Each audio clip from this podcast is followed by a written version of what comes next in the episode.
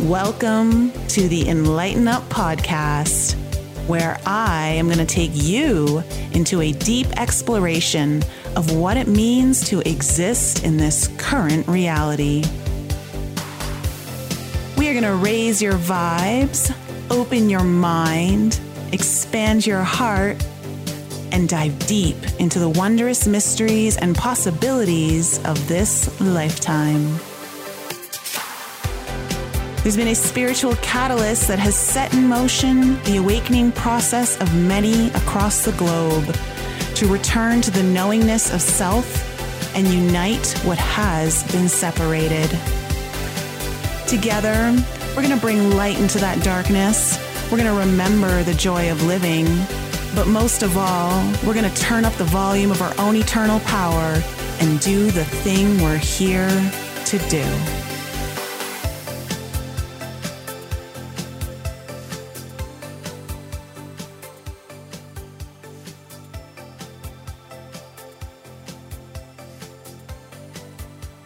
Hello, everyone. Welcome back to the Enlighten Up podcast. How's everyone doing tonight?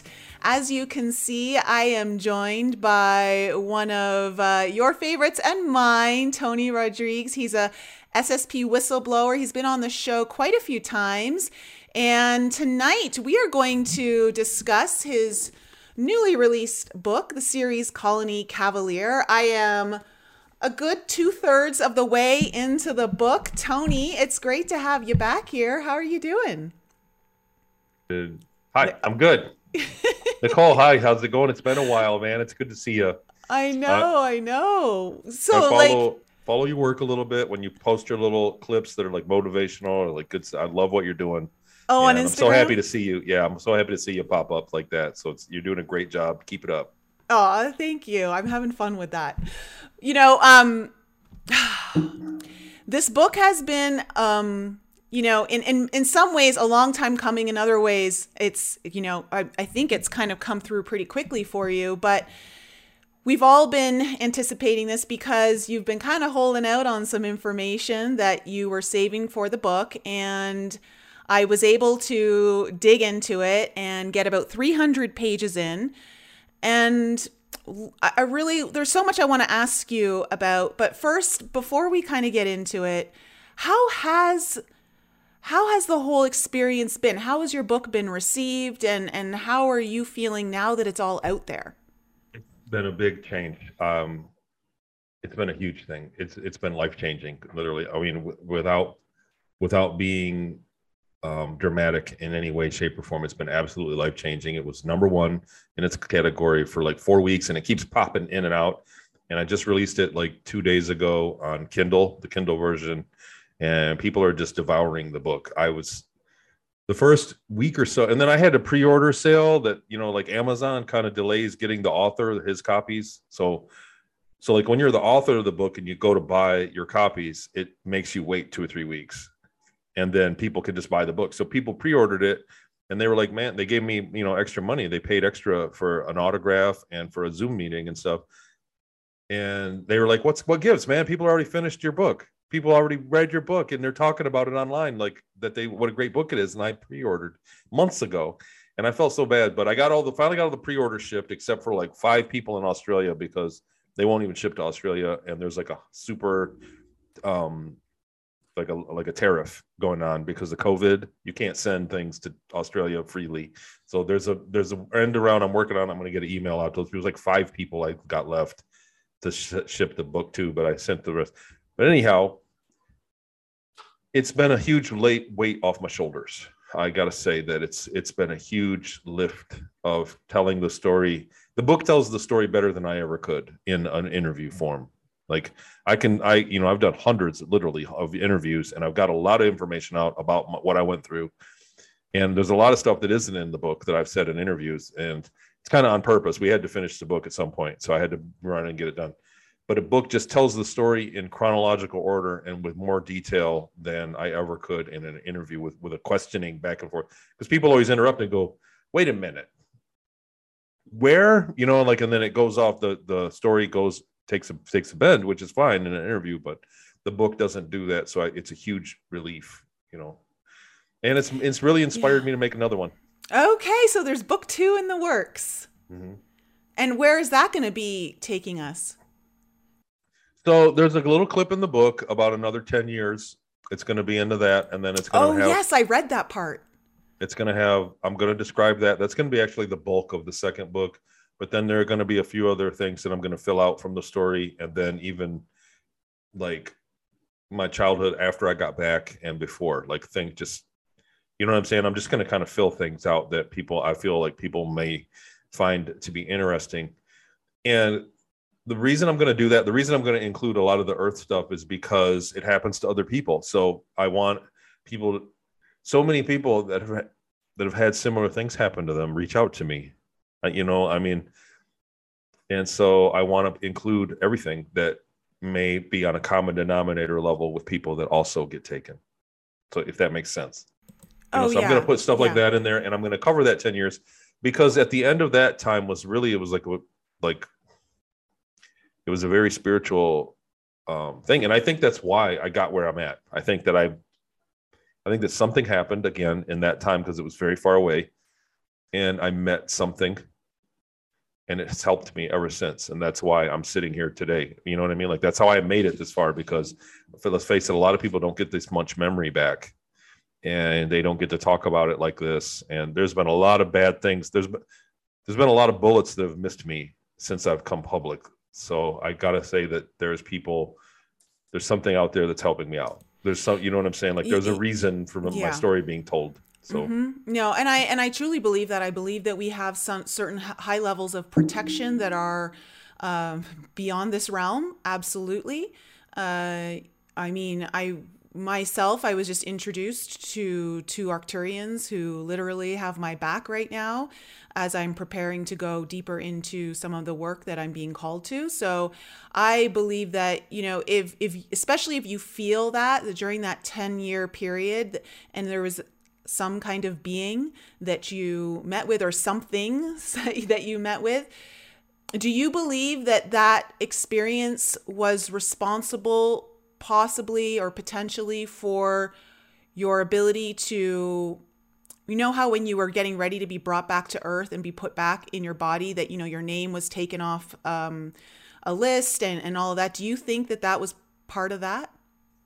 Right. So I don't know, but the way that I'll fill out and the other thing is, this is like something that if I spit it out right now on an interview, it won't make any sense to people. People go, wait a minute, what? And I know it was going to cause a bunch of like damaging questions. And that's why I've never really talked about that 10 years, because it's hard enough to get somebody. I kind of tailor make when I go into interviews with the mind that the people in the audience know nothing about me. And so I want to present in a structured way. I want to present it in a way that makes me obviously not a crazy person, not somebody that's a screwball. You know what I'm saying? Like, because listen to the stuff I'm talking about. So it's easy for somebody to, you know, to get tripped up. And really, if I got really scrutinized, I could be tripped up with my own words easily, I'm sure. But I try to present it in a way that's, you know what I'm saying? Like, so people can grasp it and digest. And even if they don't believe it, to go, you know what, that guy was so sure of the way that he did it. You know, like, I don't want to start talking about spirituality and where your soul and my karma and my chi and everything. Like, I don't want to start going into that, like, really woo right off of it, because I want to bring people into this information. I mean, that's the idea, is like, I want to present what happened to me, not in a way like I'm not pissed off about it. Do you get what I mean? Like, I've kind of healed over the anger. I was spent many years when I got back in my life to being a very angry teen. Well, you know, I mean, my early 20s and in my teens, I was like nothing but angry. Well, and I mean, when you read your book, you understand why.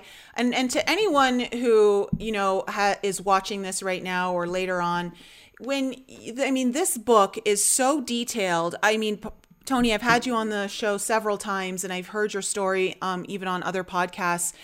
And there's you're right. The detail level that you go into here is astonishing. And it's gripping, but it's also extremely disturbing in some parts of what's happened to you. you know, you, before we went live, you were asking me how I've kind of received the book so far. And I'm going to be, you know, I was honest with you.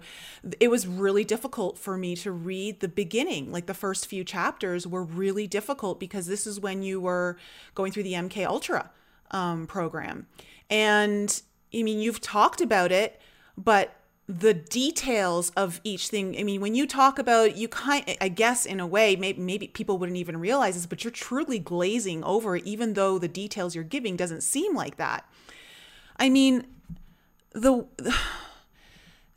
not to like, I don't want to give away everything in your book or anything like that, but the one part that was really hard for me was when you were in the chairs that were suspended by the chains in the classroom with all the kids, and there was a girl that was, I guess, next to you. I guess she's maybe a little bit either side of you or behind you. Mm-hmm. And, you know, you were there and you heard the man come in and literally rape her and her screaming, and you're just sitting there listening. It's all happening like around you. And the details that you're giving, it's just, it's so difficult to digest. I personally had to put the book down, and I picked it back up, and then I realized that I needed to read this at a different date. Where, like I told you, I was trying to have a very relaxing weekend, and I was like, "Oh, this is not the mindset that's going to take me into a relaxing weekend." And I really wanted to give your book justice, and so I highly suggest, guys, if you really want to know the details of the truth and understand what kind of darkness there is. I think we all kind of think like, well, I understand. I've heard all these stories. But when you read some of these details, it's just, it's very disturbing. It's sickening to the stomach. But at the same time, as we said before going live, in order to know the truth, you have to be willing to see all of the uglier aspects of it so that you know what you're facing, you know what you're dealing with. The moments like that, I put in there because they're evidence, because that's because it's a testimony against that asshole. Excuse me on the words, but you get what I'm saying? Like, it's a testimony against that. So I wouldn't leave that. I talked about that in my very first interview with ExoPolitics, and they cut it out because it was disturbing. But I talked about that time. I went into way more detail. I talked about a lot of the stuff when I did my Gaia interviews. I did 4 episodes for Gaia. They cut one entire episode out because of it. But the thing is, the things that I witnessed, when you talk about, especially like Seattle, what went on there, that's evidence. And everybody is begging for everybody. You know what I'm saying? Like, anybody watching this right now. Yeah. Anybody watching this right now, if you go talk this, you know, at the water cooler tomorrow with your workers, they're going to be like, whatever. Does that guy got proof?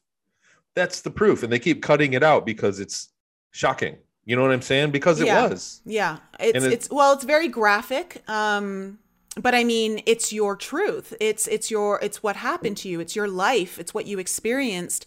And again, yes, Seattle, you know, you talked about being there and all the parties and everything, but oh my gosh, some of the things that you went through, it's heartbreaking to read, you know, because I consider you a friend, and to know that one of your friends has lived through this as a child, you know, it's even as an adult to have this stuff happen to you is horrifying, but as a child, and you were very good at really sharing and writing from the place of pure authenticity of, like, I felt like I was connecting with your child, like your child self. So, I mean, I remember it from that time. You know what I mean? I'm remembering it from childhood, from that time as I went through. And I kind of, the other thing is I kind of remember what I didn't know at that time. Do you get what I mean? Like, I keep saying that a lot. I've noticed I watched the last interview. You get what I mean? But at the time, I didn't know what was, yeah. A person that's born into a dysfunctional home doesn't know that it's dysfunctional until they leave the home. So that time, I was going through, here's what I knew is that when I was in Peru, so the whole time when I was in Yokern and we went through that, we were kind of in a state of mind where the kids really couldn't interact. We were all kind of zoned out, you know, like drugged or, you know, exhausted. So, but when I went to Peru, I watched other kids interact with each other. like close to me. And I knew that normal kids, that obviously these kids had friendships, they had friends, and I wasn't allowed to have any. So the entire time, and somebody's pointed this out to me, that, you know, it's a reoccurring theme that I always just wanted to have friends through the book, because that childhood, because my childhood in Peru and in Yokern, because those years, and even in Seattle, I didn't really, I had a couple friends, but they would leave. It was a rotating door. So I never really had any friends. And that was, I look at it right now and wow, I'm going to get choked up, but that's kind of still how I am. Do you know what I mean? Like, friendship to me is far more valuable than anything else. I feel that. And I picked up on that as well in your book, you know, that how important the friendship was to you, and how much you needed it and how much you craved it, you know, like it was like food to you. It was like water, and not having it and realizing how alone you felt and how isolated it was, you know, it really opened my eyes to how important the socialization factor is for children. That's right. And I remember that feeling. I remember that feeling all through that whole 20 years that I was like, I just thought, when am I going to get my friends? And that was really at the end, which you are not there. I don't think you're there yet. I was reading page 300, see where you're at. You're not there yet, but I did get a group of friends. They were girls, you know, but they were my friends, and I fell in love with one. And that was kind of a big deal. Like, I did get, and then the guys that I worked with, I had friends on the ship. So I did actually get friendship. And that was such a big improvement in my life that I really didn't want to leave. That's one of the reasons I didn't want it when it was my time to go back. I really had no desire, because I finally had friends after 18 years of no friends, of being friendless and growing from a child and not socializing to actually having a form of social life. I actually got punished for it, which is why it's named Ceres Colony Cavalier. You'll get to that point. I'm not.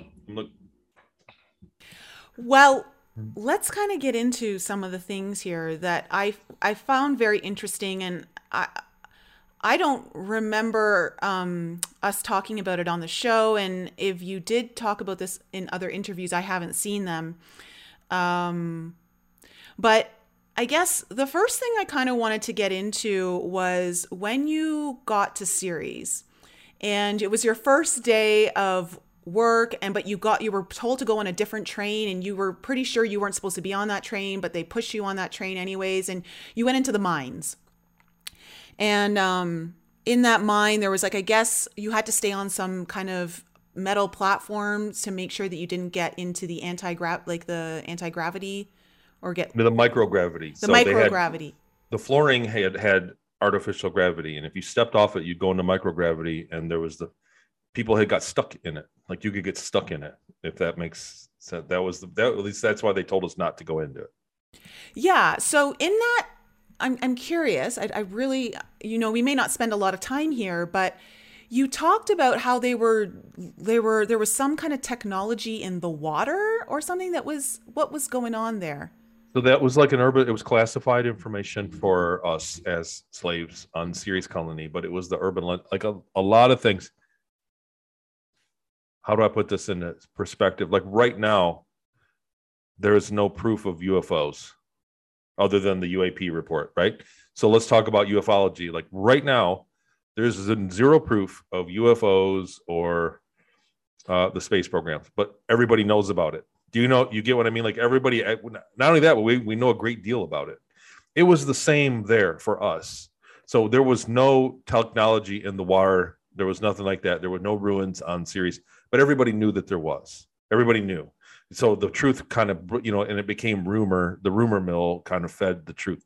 And so that was what we were told when I was talking to the guys in the mines. They said that, you know, they don't even care. I said, why do they even care about water? They can just pump it. I mean, they can find one of these vast things, one of these pockets of water. It's enough water for them. And we can replicate water anyway. I was like, they don't even need it. What are they going to use it for?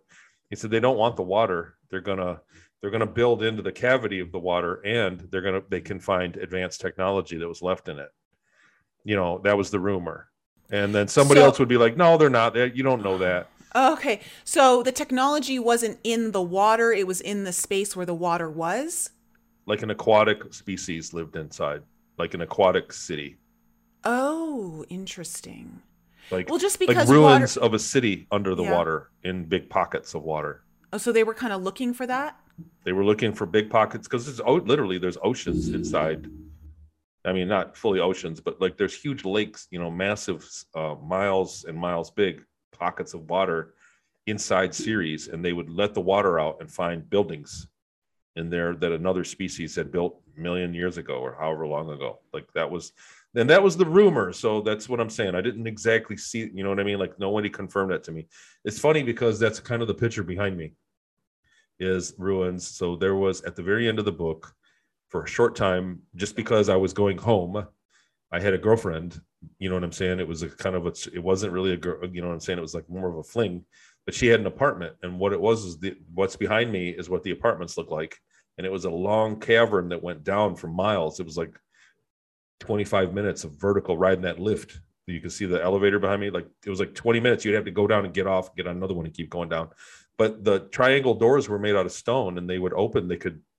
They could tell her mentally when somebody was there, and she could open and close the door, tell you to go away, and the door would tell you to go away. She could actually make you feel pain if you wouldn't leave. The door could make you feel cause a headache, like it. And it was something that they had found, and the Ceres colony had found these rooms like that in the wall of this long vertical cavern, and converted them to apartments and built all those catwalks in that system so you could get to it.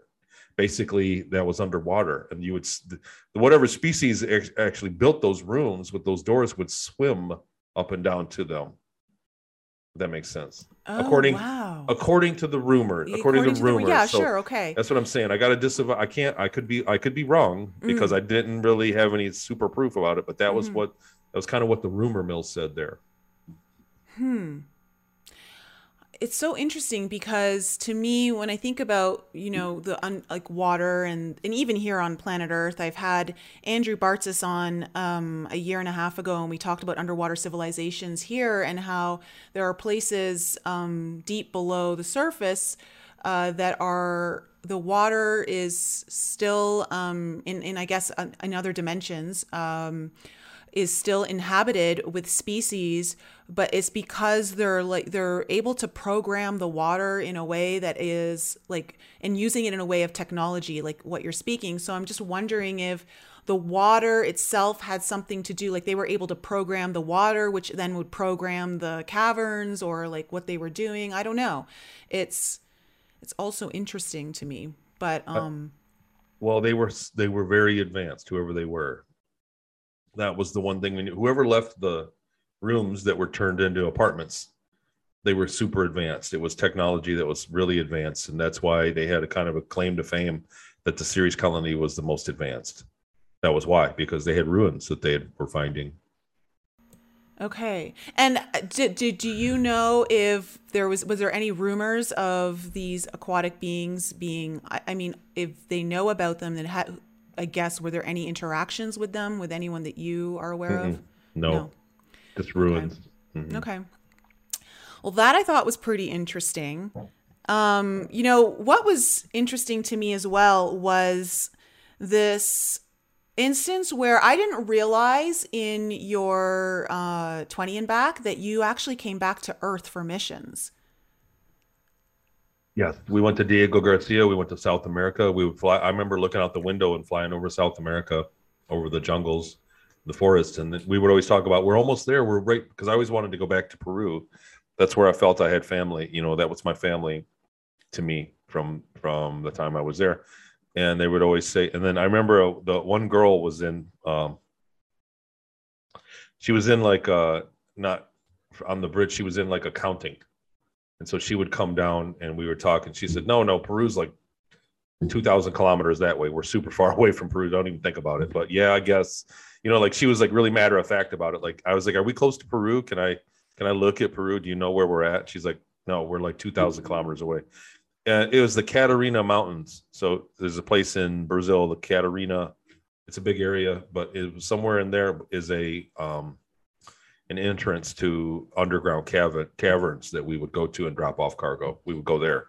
And then we went to Diego Garcia, and a lot of people, and that was another thing that's kind of like, I don't want to get you in trouble. But, you know, like today, we know there's some things that we know about what's going on in the world that we know are bull crap.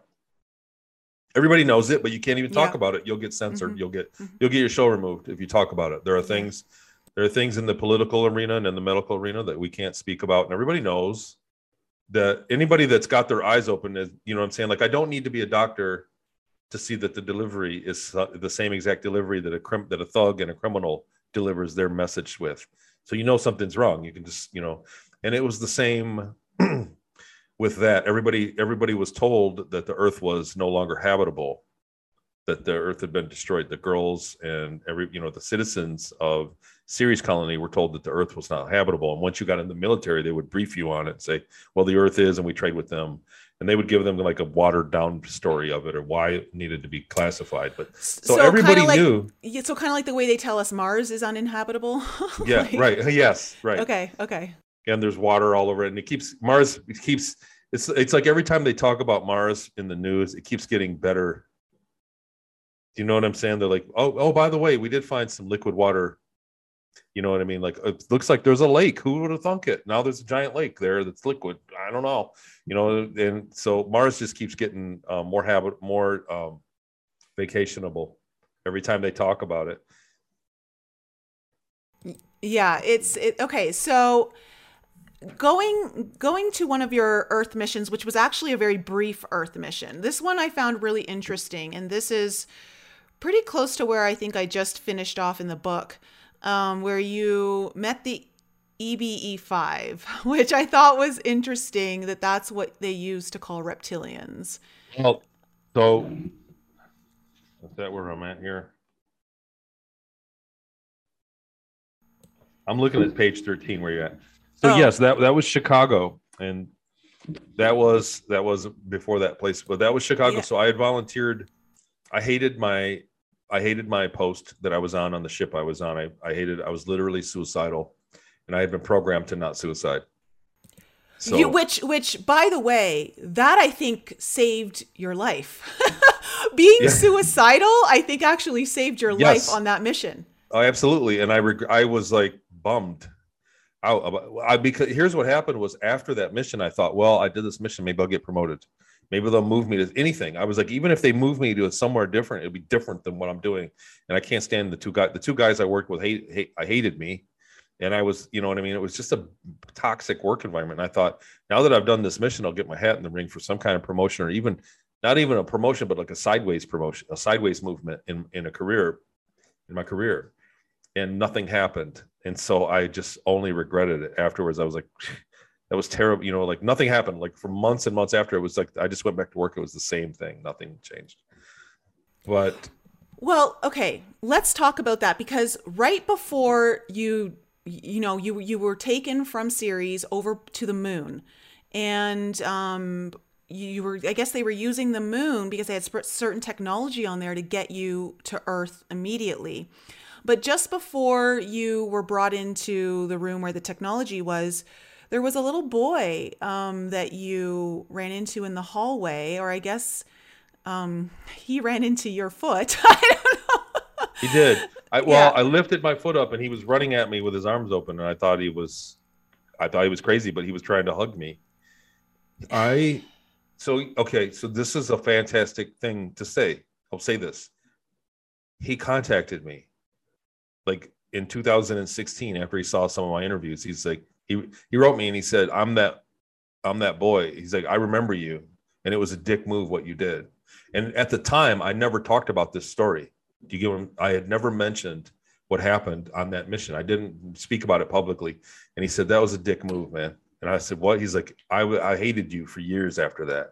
He said, if you would have met me up there, and I would have killed you. There were times when I tried. There were times when I tried to psychically find you and kill you. I hated you. He's like, and I'm still mad about it. He's like, wow. And I said, what happened? I was like, what happened? And he described it to me slightly different. Like the characters, he remembers the two guys that I was with as different people than different. I'm going to leave some details out, but the two guys that I was with were younger office German guys, young kid. They were kids, really. They were like punks.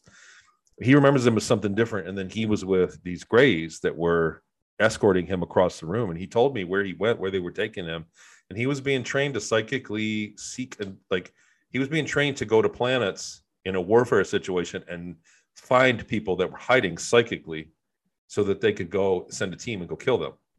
So people that escaped a battle and went and hid, he was being trained to psychically find, like to sniff people out after a battle. They would send him in after the battle was over, and he would learn where they were psychically, and then they would go and finish. It was like a mop-up thing. He contacted me with that. I talked to him for months after that. He actually did some interviews online. He said, should I do interviews like you're doing? And he did.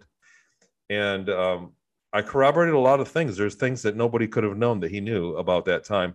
And the age, I did the timeline, the age, everything was right. He's younger than me. You know, he was, I would have been like 21 at the time, which puts him around 9 at the time. Something like, it's been years, obviously, since I did that math, but something like that. It worked at the time when I added up talking to him, it worked out. But he did interviews, and his family got wind of it, and his friends, and he really paid hell for speaking about this subject publicly back then in 2016 and 17. And so he had his interviews removed. He said, I don't want to talk about this anymore. And there's been a few times I've messaged him and I asked him a few things, you know, can I use your story or thing?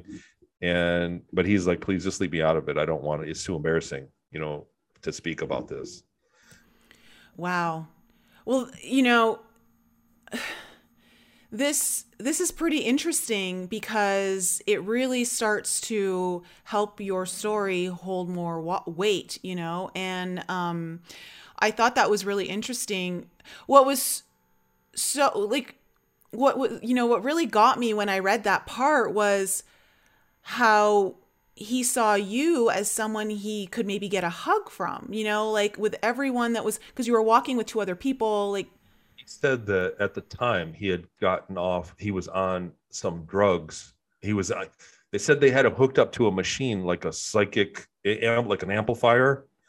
And he had all these tubes in him, and he was on they gave him drugs that amplified it. And he said at the time they were walking him across to a room of all these beasts. Like this is a lower level of a more classified area of one of the lunar facilities. And he said, when he looked at me, he could see my aura. And it had colors, and everybody else's aura was dark. Like even the two guys I was, he said they were like robots. He said when he saw my aura, he saw colors in it, and that's why he ran. He wanted to give me a hug. He's like he saw love. You know what I'm saying? Like it reminded him of the last time he was around somebody that loved him, had the same colors, and he said that's what he saw he saw my aura, and he was running to give me a hug. He wanted me to take him out of there, and instead. Those guys had talked me up into thinking I was a badass, and they were, you know what I mean? Like, we don't take crap from anybody around. If anybody, don't let anybody come near you. It's like they were pumping me up because these guys were like 18 years old and like jacked about their military service, right? They were pumped, and they were kind of getting in my head like we were a gang. And so he comes here. I go around the corner of this hallway, and this little black kid comes running at me, and so I just held up my leg, and he ran into my foot like I kicked him, and he fell down crying. And at the moment, it felt great. But after I thought about it, like, I felt like obviously empowered, you know what I mean? You beat somebody up. But after they took him away, and I saw the disappointment. And like when they lifted him up, I saw it when he knew, like he fell down crying. He was in pain. It winded him. And then when the grays got him again, he knew he was taken again. And you know what I'm saying? Like he saw the disappointment in his face really screwed me up at the time. Like it screwed me up. And again, that was another thing that kind of reinforced that whole suicidal feeling. Like I was like, good, hopefully this will be over soon. You know, like after when we kept walking, I was like, hopefully I remember thinking to myself, like, you know, all the more reason to not do that. I can't wait. This could be the one, you know, like I kept psyching myself up that because it was supposedly, it was a very dangerous mission. It was you know, I was a expendable member of the mission. I was expendable, and it was a mission that we volunteered for to be expendable. And I was kind of happy at that prospect at the time because of stuff like that. You know what I mean? I wasn't that. I just did not fit into the society where I was. I wasn't. I don't. I don't know. And well, like we said earlier, you being suicidal actually, I think, saved your life or was responsible for saving your life in some way on that mission. You know, what I'm interested to ask you is about like how you were able to break that kind of time-space barrier with the technology that you used on the moon there to get you to Earth in an instant. So basically it was like teleporting you. It was a portal. It was a portal room. Like it was a fancy one. So if you think about the transporter room in Star Trek, it was 5 times bigger than that. And it was much fancier. And there were a lot of things that were made out of stone. So, and then I found out as I was writing the book that there are certain kinds of stone. There was a stone we looked up that's like, I described them as slate, like a black slate that was, there were a plate, you know, like a foot thick and big black slate. And then one above it. And then the ball would appear, a ball of light would appear in it. And when you got close to it, it would not be light and you could see where you were going. And I found out right in the book, we did research that there's actually a slate that looks just like that, or a stone that looks like that blocks radiation. That is a radiation barrier. And I went, oh, no kidding. And I looked up pictures like, yep, that's exactly it. Like a smooth black slate with layers that, you know, like if you chipped it off. Yeah. But it was because, so I was told that those were Americans that were running it. And that room, it was like a rare portal system because of the power system on the moon, because the moon has a super huge power output that whatever their energy, whatever powers the moon has a great deal of output. So it can make portals because it takes a great deal of energy. Like they can't just put a portal room like that on all the ships. And you know, it takes a great deal of power to make small controlled portals for people to walk into safely, I guess. So that was what was, you know, hopefully that's a disclosure, you know what I'm saying? Like it's up there somewhere right now. So hopefully that. Yeah. Like, so, okay. So take us through this. Like I'd love to hear a little bit more about that, because you were walking, were you walking across a platform or just along the floor? Like, was it just a flat floor, or was there a specific kind of runway thing that you were walking on? Yeah. They had like a little thing marked for you to stand. You had to stand behind a line. Yeah. And they were like, when we tell you to go, you walk in a straight line. And they said, don't modify, walk the same speed and don't hesitate at the front. You know what I mean? Like you have to walk right into it. And they said, just keep walking until you get there, you'll know. And they said, whatever you do, don't hesitate. They were very nervous. They said, people, you know, there've been people that hesitate at the last minute when they get to the light, actually, because what it is it was a ball of like a light green light, and like a like how a big beach is ball. How big is this light? Like a beach ball. A beach ball, okay. Like and a is beach it like ball size. Are you walking towards just a wall, or like what are you? Well, walking? It was in the center of the room, like in the center, like there were 2 big slabs, and then you stood back, and then there was a staircase, and there was a wall that turned clear. That the technicians they had their big computer, their big control area. They flipped the switch and the wall turned clear so that they could see. And you were walking alongside. You were walking, you know what I mean? Like sideways to where they were at. And, but you would see a green light, like a bright light, but like a dim bright light, if that makes sense, of light green. And that would appear. It was a beach ball size that appeared in the middle of the room. And they said, okay, go. And the first guy walked into it and he would go and just gone.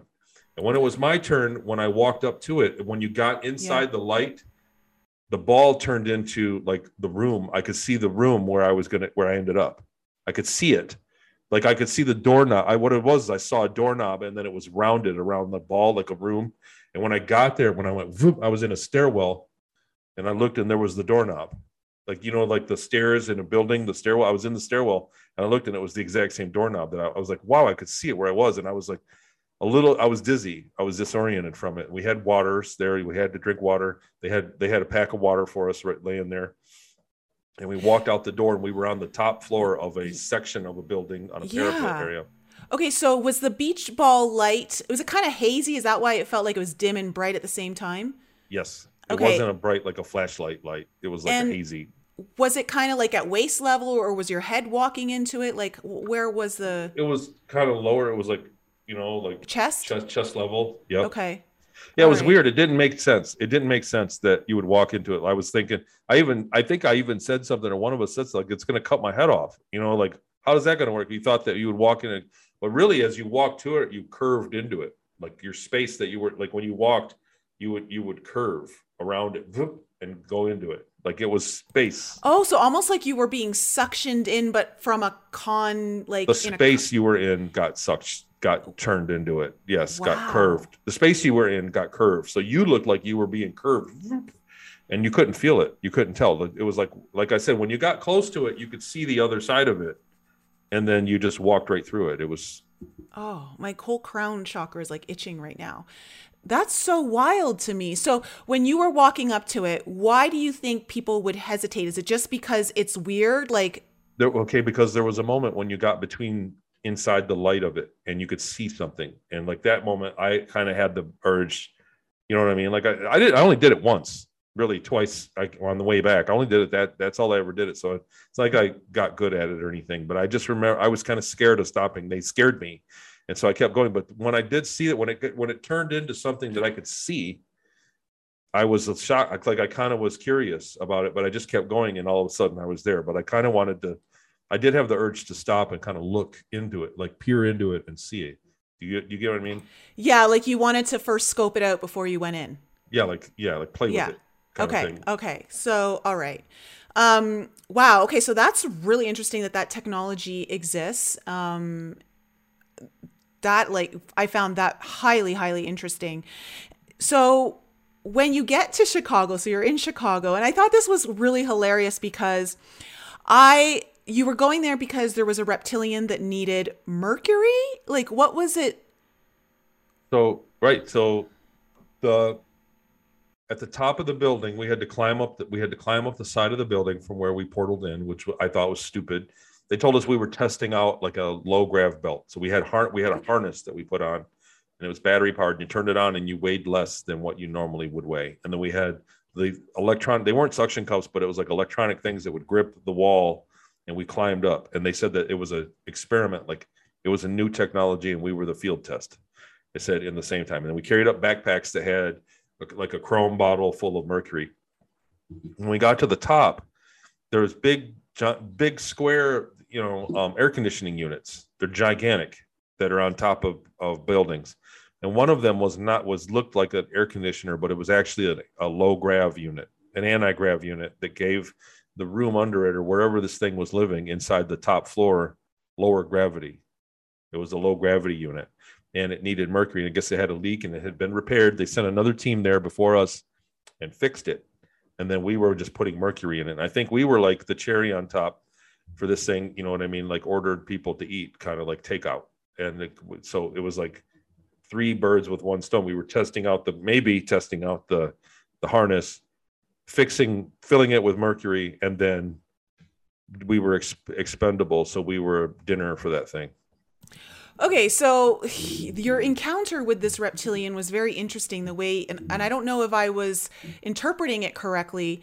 So how big was this reptilian? Were you able to see the full thing, or was it more of an energy? It had a suit on that was giving off gas, and then I think it was like projecting like a movie or something onto the gas, and it was invisible. It was, you know what I'm saying? It was projecting what was behind it. So it had invisibility, like it had a suit.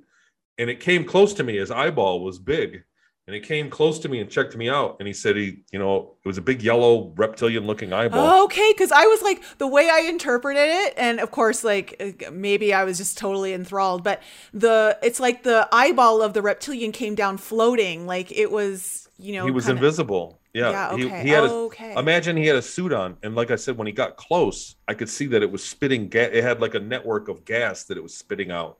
And the gas had the effect of, it was bending the light around it. Or I think, the more I think about it, it was probably projecting something. But I was freaked out, because the other thing is, at that moment, when it walked up on us, like I almost vomited and pooped my pants and peed myself and had a headache all at once. Like it was very intrusive. It took us over. We all stood at attention and were immediately, it was like violating, like mentally dominated. Like we were frozen. And then it came down and it was talking to us. And so I was freaking out at the time, and I looked, and when I saw it, because I saw the eyes up on top of the air conditioner unit on the antigrav, it was like standing on top of it. So it was 20 feet in the air. It was way up high. and it came down and looked at me in the eye, like it bent down. You know, I just watched the eye float around, and you could, and the other thing is you could kind of feel it where it was. Do you get what I mean? Like I could feel it. If you've ever, maybe not everybody's like me, you know what I mean? Like maybe, but what do like you mean, Tony? Thanks. Yeah. But, like I've been at the, you know, like at the circus, when you stand in the room with an elephant, you can kind of get a, you can kind of get a vibe from, it's a big life form that's amazing, and you could feel it. You know what I'm saying? Like you can, like, yeah, you feel the presence. I think in the dark, if you really tune, if you really tune in, if there's somebody in the room in the dark, you can feel them there. You know what I mean? You don't need to see. There's another sense. Yeah. And not everybody has that ability, because it's also a gift to not have it. You know what I mean? But I could feel the thing. And it was huge. It was a big thing. You know what I mean? Like it was 10, 12 feet tall worth of a being that I could feel. But I could never really lay out. The only thing I saw, the only part of it that I saw was its outer shape of the suit of the gas and the eyeball that came up on me. I didn't never, people always go, well, what was it? And what, can you draw it for us? Tell me what it was. It's like, I didn't really see it. It literally had an invisibility suit. And that's how it worked. It had a gas, some sort of gas that it probably projected the scene from behind it onto. So there, that's how you can make one. If anybody, there's an inventor at home, there, I just told you the secret. So go, get after it. Oh, be valuable. Wow. Yeah, yeah. So when the reptilian engaged the three of you, and was it four of you? Four of us. Yeah, four of you. Five. And was looking for this one who was the most afraid. I instantly was like, oh, thank God Tony was suicidal. I was thinking, when it came in front of me, I was thinking, yes, here we go. You know what I mean? Like I was literally wanted to die at that time. And I was thinking, finally, this is my ticket out of here. You know, like that's literally what I thought. But at the time, I didn't know that it was sniffing for fear. You know, I didn't know that until after it was all over with.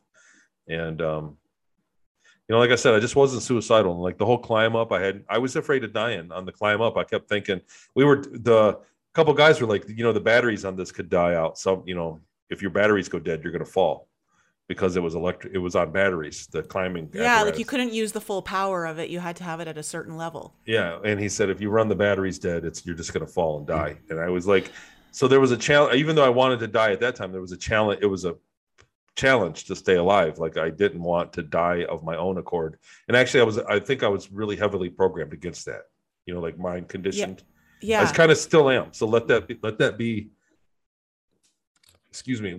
be my statement that I'm not suicidal. Tony Rodrigues did not suicide under any circumstance, because I'm just not like that. So, I don't have it in me to do it. I just don't. No, you've gone through so much healing through all of this.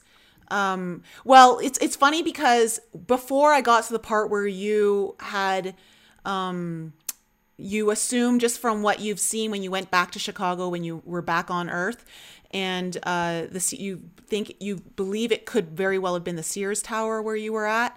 That was actually my first gut thought, was when you were going to the building, I'm like, I wonder if it's the Sears Tower. So then when you said that in the book later, when I got to that part, I was like, oh, that's so cool. And then it also made me think of, you remember that TV show? They only had a couple seasons and then they took it out. I thought it was the greatest thing ever. Well, I can't remember what it was called though. Was it called Earth People, or People of Earth? Or what was that TV series where they had people who've had experiencers, and they would sit in like almost like an AA kind of like type setting? No, I don't know. I've never seen it. I got to check that out. No, I'm curious. My God. Who in the chat? Tell me, you guys in the chat. I know someone in the chat knows what show I'm talking about. It's called... It was so awesome. You've got to watch it. You got to find it, because it had a couple seasons, I think. It for sure had one season, but it was hilarious, and it was total disclosure, but done in like a very comical way. And there was a reptilian in the show, and it was like this CEO kind of corporate guy, and I he I always envisioned him living in Chicago, even though I don't know if that's where he lived. In my mind, he lived in Chicago and he was working in some kind of building. So then when I'm reading your story, I'm like, holy crap, or where did I hear? Like, I don't know if I'm messing it up or what, but I know I've heard someone talk about, you know, a reptilian CEO type. People of Earth. People of Earth. Anna. Yes, Anna. Thank you. Okay, I was right. People of Earth. So you gotta look that up. Anyone who hasn't seen it, you gotta see it. It's an awesome show. It's great. It's great for laughs too. But that was just so funny because I was like, I really wonder, like, what was that reptilian doing there? Right, and how many are here? You know, that's what I wonder. How many of them are up there like that? Like, they could be coming and go. Like, think about it. We're not allowed to go into a lot of places. Like, just in public, there was like walking down the street, and I live in a very small town. It's like 10,000 people in town here, and it's, you know, there's a little strip, like a little old Michigan town. Walking right down the street, there's a lot of places I'm not allowed to ever see. Right here, right next to me. There could be ETs living right there. I wouldn't know. And you got to think, if they don't need a car to park outside because they can come and go in a different manner, they could be quite cozy. You know what I'm saying? Especially you take a high rise and the entire top floor of it, they modify it to have lower gravity like them, their same environment, and they can portal in and out.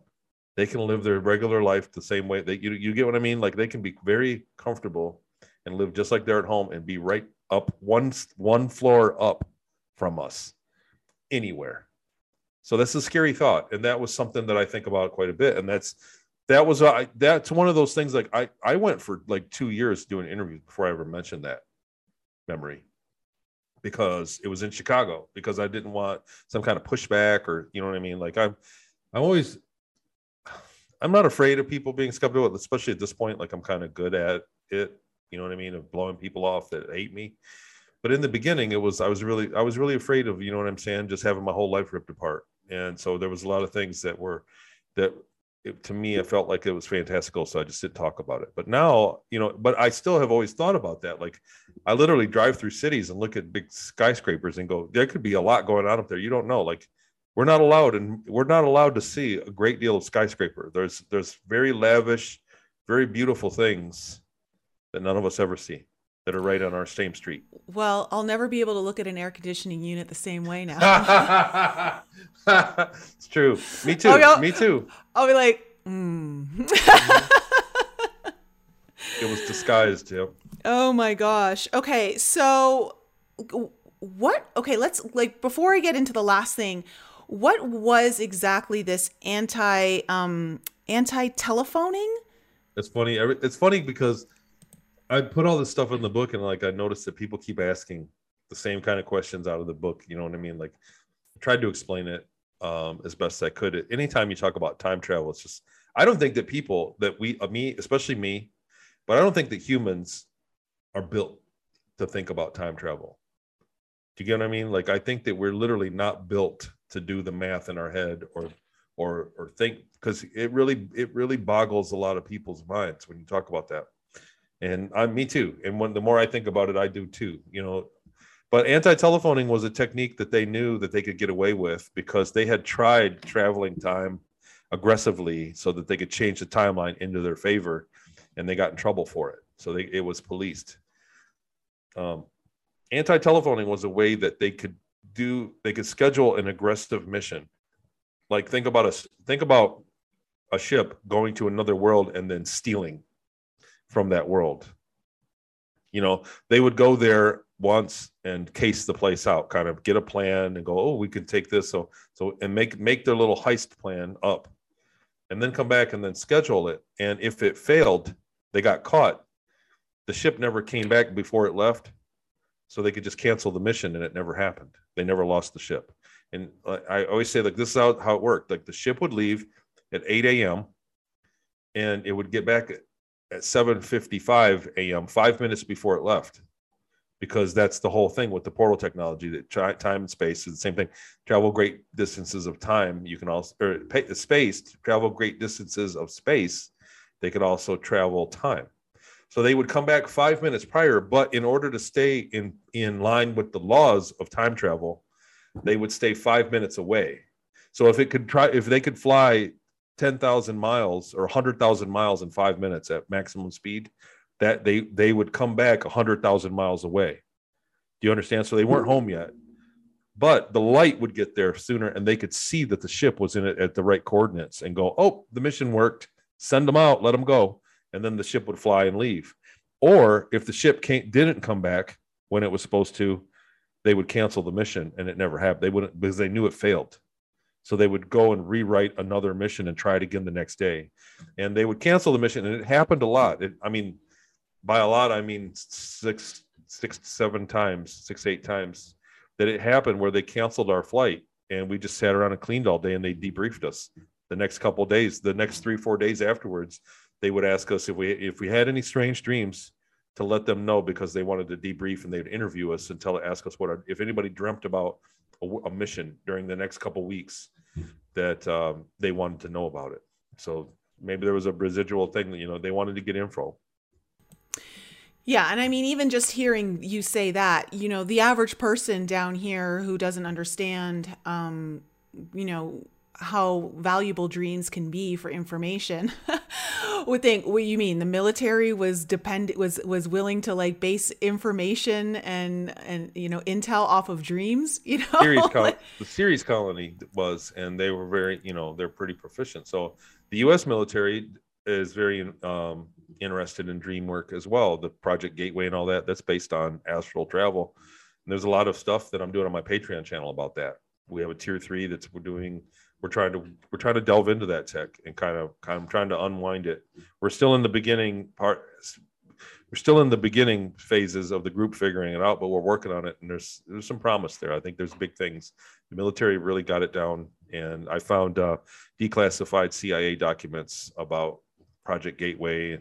When I was looking into Project Grill Flame and Project Center Lane, the ones that I were involved with that spawned into Project Gateway and eventually Stargate, those were all CIA funded projects that those kids in the beginning in Yokern, that was the funding. I found the funding and the date. They don't tell you specifically in Yokern.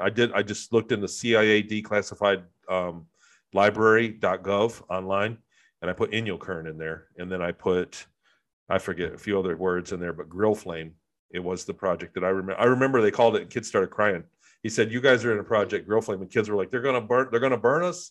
During that class, after we had been, a bunch of kids started crying because we thought we were going to get grilled, literally grilled. He said, no, it's just a code name for it. It's that's where he explained it all to you. It was super matter of fact to the doctor. But anyhow, I'm sorry, I'm off on a little tangent. Nicole, no, I'm so sorry. No, I love your tangents.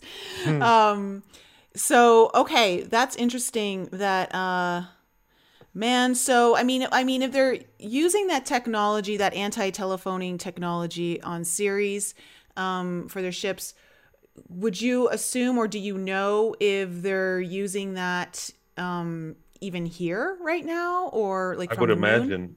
So, right. So there are rules about the time travel, but you got to think just that same technique is super powerful. And I think it was very classified. And that's another reason why I make a point to talk about it, because it's a super classified tech. I don't think other colonies knew about it. I think just the Ceres colony knew about it, or at least they believed that they were the only ones that did it at the time.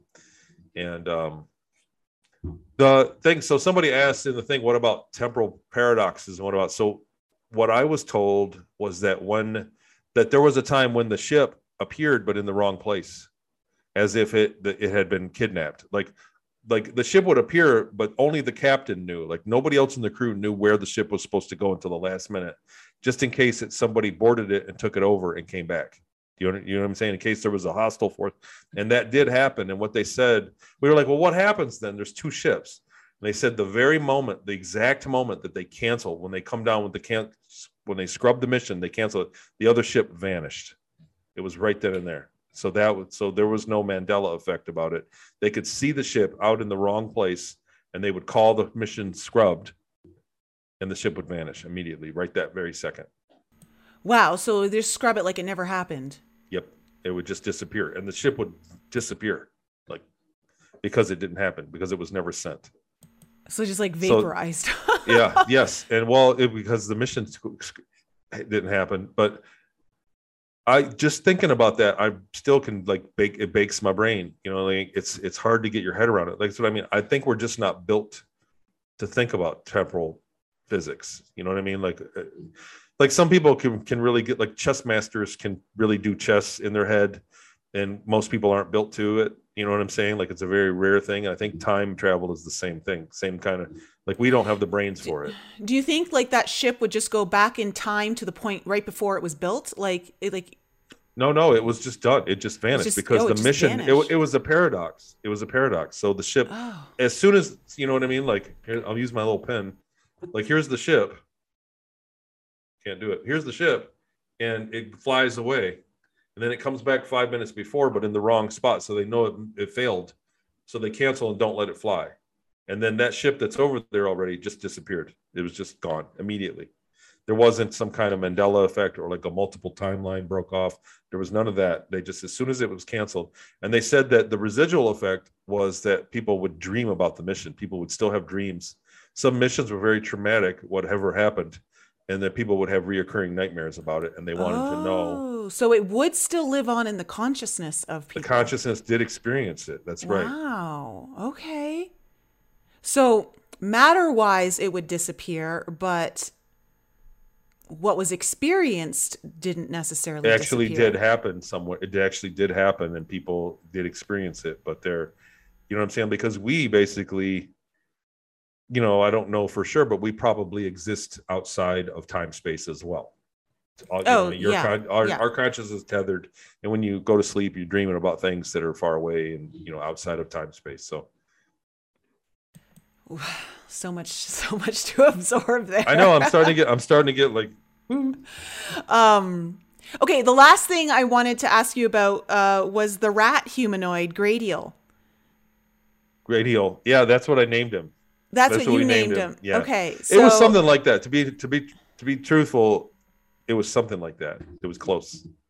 All the names. I think I'm close. Okay. On. Yeah. Well, I mean, Good enough job. Okay, so tell me about this rat humanoid. How tall and... He was short. He was 70 pounds soaking wet. He was short and skinny, and he had a rat leg. He had the backwards knees and a big... his feet were exposed. They didn't wear shoes. And he had, tougher feet, rat-looking three-pronged feet. And the material... how when you think about thread count of our material... His was the opposite. It looked like a burlap bag. The threads were super huge and rough, and that was his uniform. It was made out of that. That was what's comfortable to him because he had a thin layer of fur. Under his skin, he actually had a thin layer of gray fur, and he had a face of a humanoid, small round eyes. You know what I mean? He looked the closest, and I don't mean this as some kind of derogatory thing, right? You got to dance around it, but I'm saying the closest resemblance would be an old, a Chinese man. Do you get what I'm saying? Or an older Asian man. I'm not saying that is a bad thing, but no, I'm saying you're comparing features. That's what he looked like, but smaller, smaller. Yeah. But he had that kind of innocence, and he had that sight. He had humor. He had like a sarcastic. Okay, well, figures anyway. You know what I mean? He was kind of yeah, it figures. And the translator didn't. We had translators. We had implants in our heads that gave translation, and the translator didn't work well with his race. So it was a first contact kind of thing. We were the first few ships that ever had contact with that species because they're coming into their space age, and the translator. So he sounded like he had a really thick accent, you know what I mean? Almost have you ever heard somebody talk in Hawaiian, any thick accent, English people, you can't understand what they're saying, but you can. They're talking the same language, but it's so thick. You know what I mean? That it's I don't want to impersonate it and embarrass myself. No, but, no, wait, try. Yeah. But he was like that. So they made fun of him when he already left the room. They were like, yeah, I could hardly tell what he's saying. They would make fun of him. But I thought he was the neatest guy. I mean, really, I was stoked because I wasn't allowed to really have contact with ETs at the time.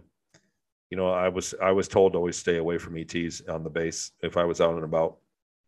And I was he was one of my first ETs, you know what I'm saying? Really he was one of my first ETs that I spent time with in a relaxed manner.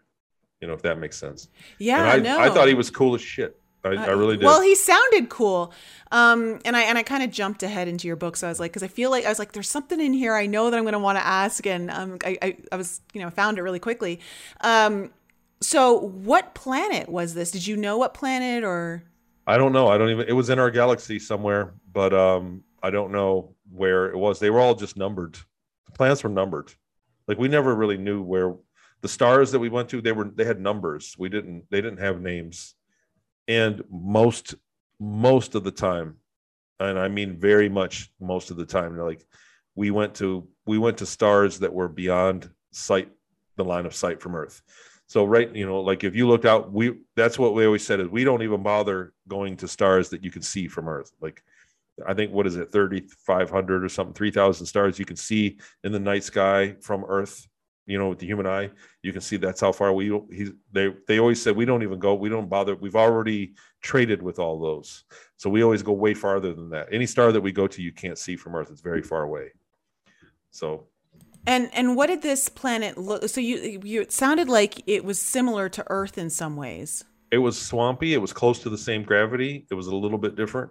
I want to say a little bit heavier, but you couldn't tell. You know, they said the gravity was slightly different, but it was like a decimal point. It felt the same. And it was they told me the water was poisonous, that if you fell in the water, you'd die. And it was smelly. It smelled acidic or something. You know, it smelled like sulfury.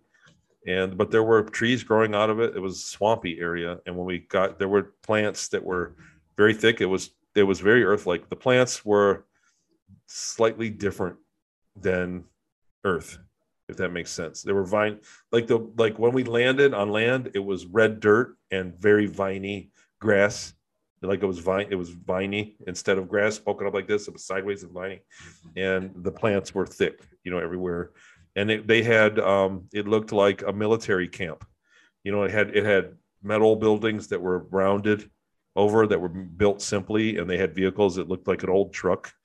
You know, like they had stuff like that there, so that they had their version of stuff that it looked very familiar, like a quasi weird military 1970s military base, you know, and he was the only one there. It was a forward thing, and he had arranged to be the only guy there. He was trying to trade. He was trying to make money on the deal. He wasn't trying to get technology. He was trying to get rich. That was however he contacted them, however that happened.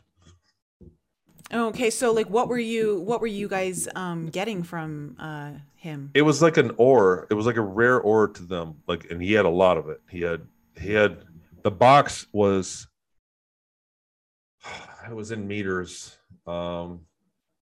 It was like 3.5 meters by 3.5 meters by 2 meters or something. Like giant boxes, and they were full of ore. And they had like 600 of them, or you know, a few hundred of them. If I'm saying that right. Yeah, it was like 180 or 200 of these boxes worth of this ore that was in it. And it was a rare ore. And he was wanting to trade it for some, you know, something that he could, like a piece of technology that he could patent and get rich off of, like a microwave or, you know what I mean? Like something that would advance. That's really what he was trying to do. And they shined him on because they had no intention of doing the deal. Because they gave me a special pad. That was the other thing, is I had a computer. They gave me like an iPad thing, and I put in the measurements of the box, and it would tell me how many would fit on the LCAC and how many would fit in the ship. Like I did the stacking report, and it told how many trips we'd have to take for how many he had, because they didn't know until we got there how many there would be.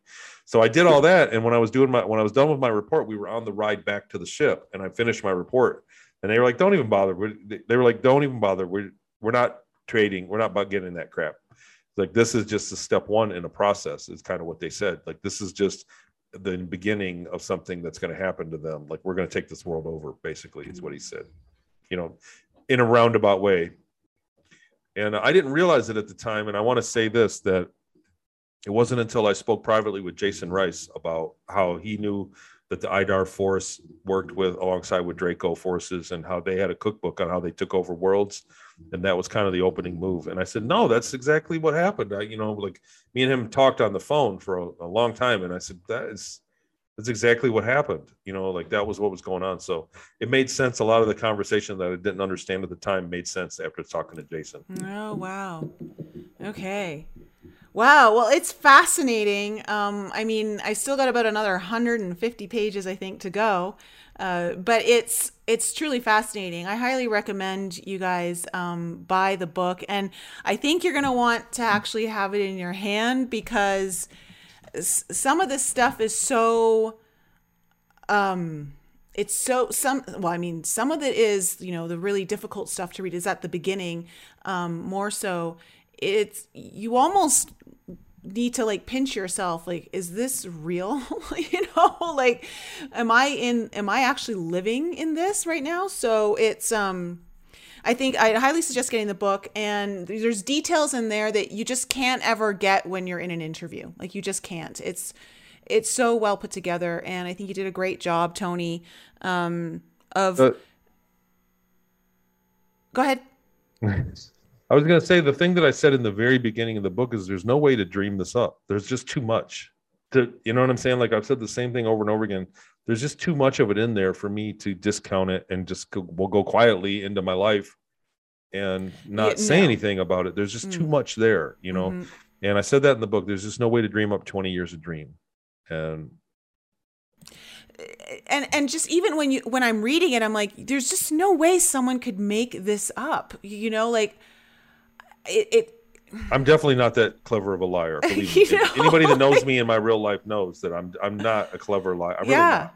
Yeah, you know, no. I mean? And it comes across very genuinely. That's the whole thing. Like, you've got, you know, and I've said this before on the show, Tony, but you have this very genuine vibe to your energy, your delivery, just your story in general, the way you deliver the message. It's very genuine. And that is very noticeable in the book when you're reading it. Thanks. I have no desire to read it ever again. Like, I don't blame you. Ever. I will now, you know what I'm saying? Like, I do enjoy kind of thumbing through it and kind of saying, there's that page. And it got edited. Jackie Kenner went through and edited and changed, made it a little bit more readable than just my kind of ramblings at some points. She said the same thing. So it made it a lot more readable. It's easier, it's faster to read. So when I go back and sometimes read how she put it, I went, oh, that's kind of clever how she did that. But, you know, I can see the difference at it. But for the most part, I really do not have a desire to read the book. I will say this to anybody watching. I just got it out on Kindle, the Kindle version the other day.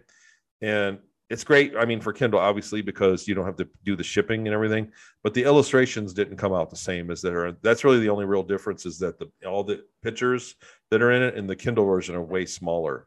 So that's the only difference in those. Okay. Well, I've dropped the links, guys, in the video below if you want to take a direct link to get the book, or you can visit his website and get more information. Of course, if any of this is kind of, you know, jiving with any of you guys in the audience, even if it's not like Secret Space Program, maybe it's just you want to remember certain things from your past, your childhood.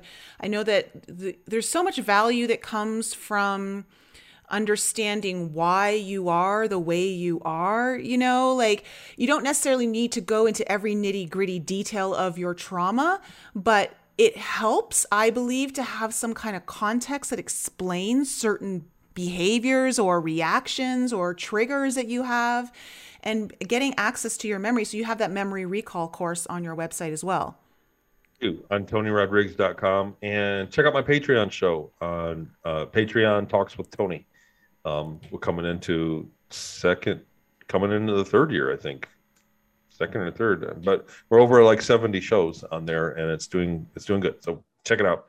But the memory course is ongoing, and we get a lot of good feedback. And what that is a most people, I think, dive headfirst into a regression. And I think it's overkill.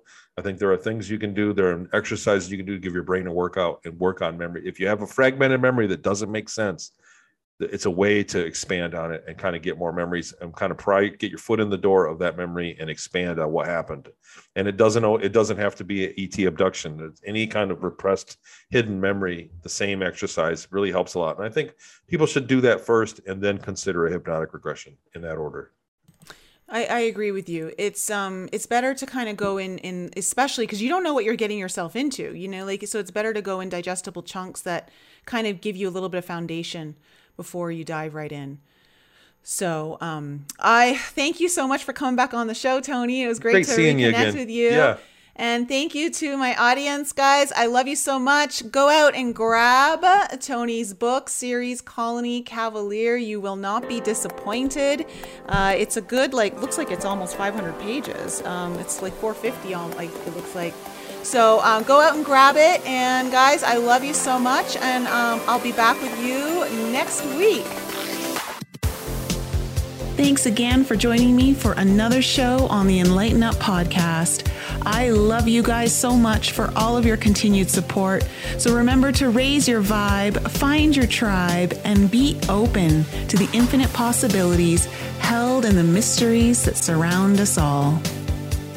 Thanks again for sharing the show with your family and friends. And if you're new to the show and you need to find out more information about me, please head on over to my website, nicolefrolick.com, where you can join my newsletter. And please follow me on Instagram, Telegram, and YouTube. Keep your light bright, and I'll see you next week.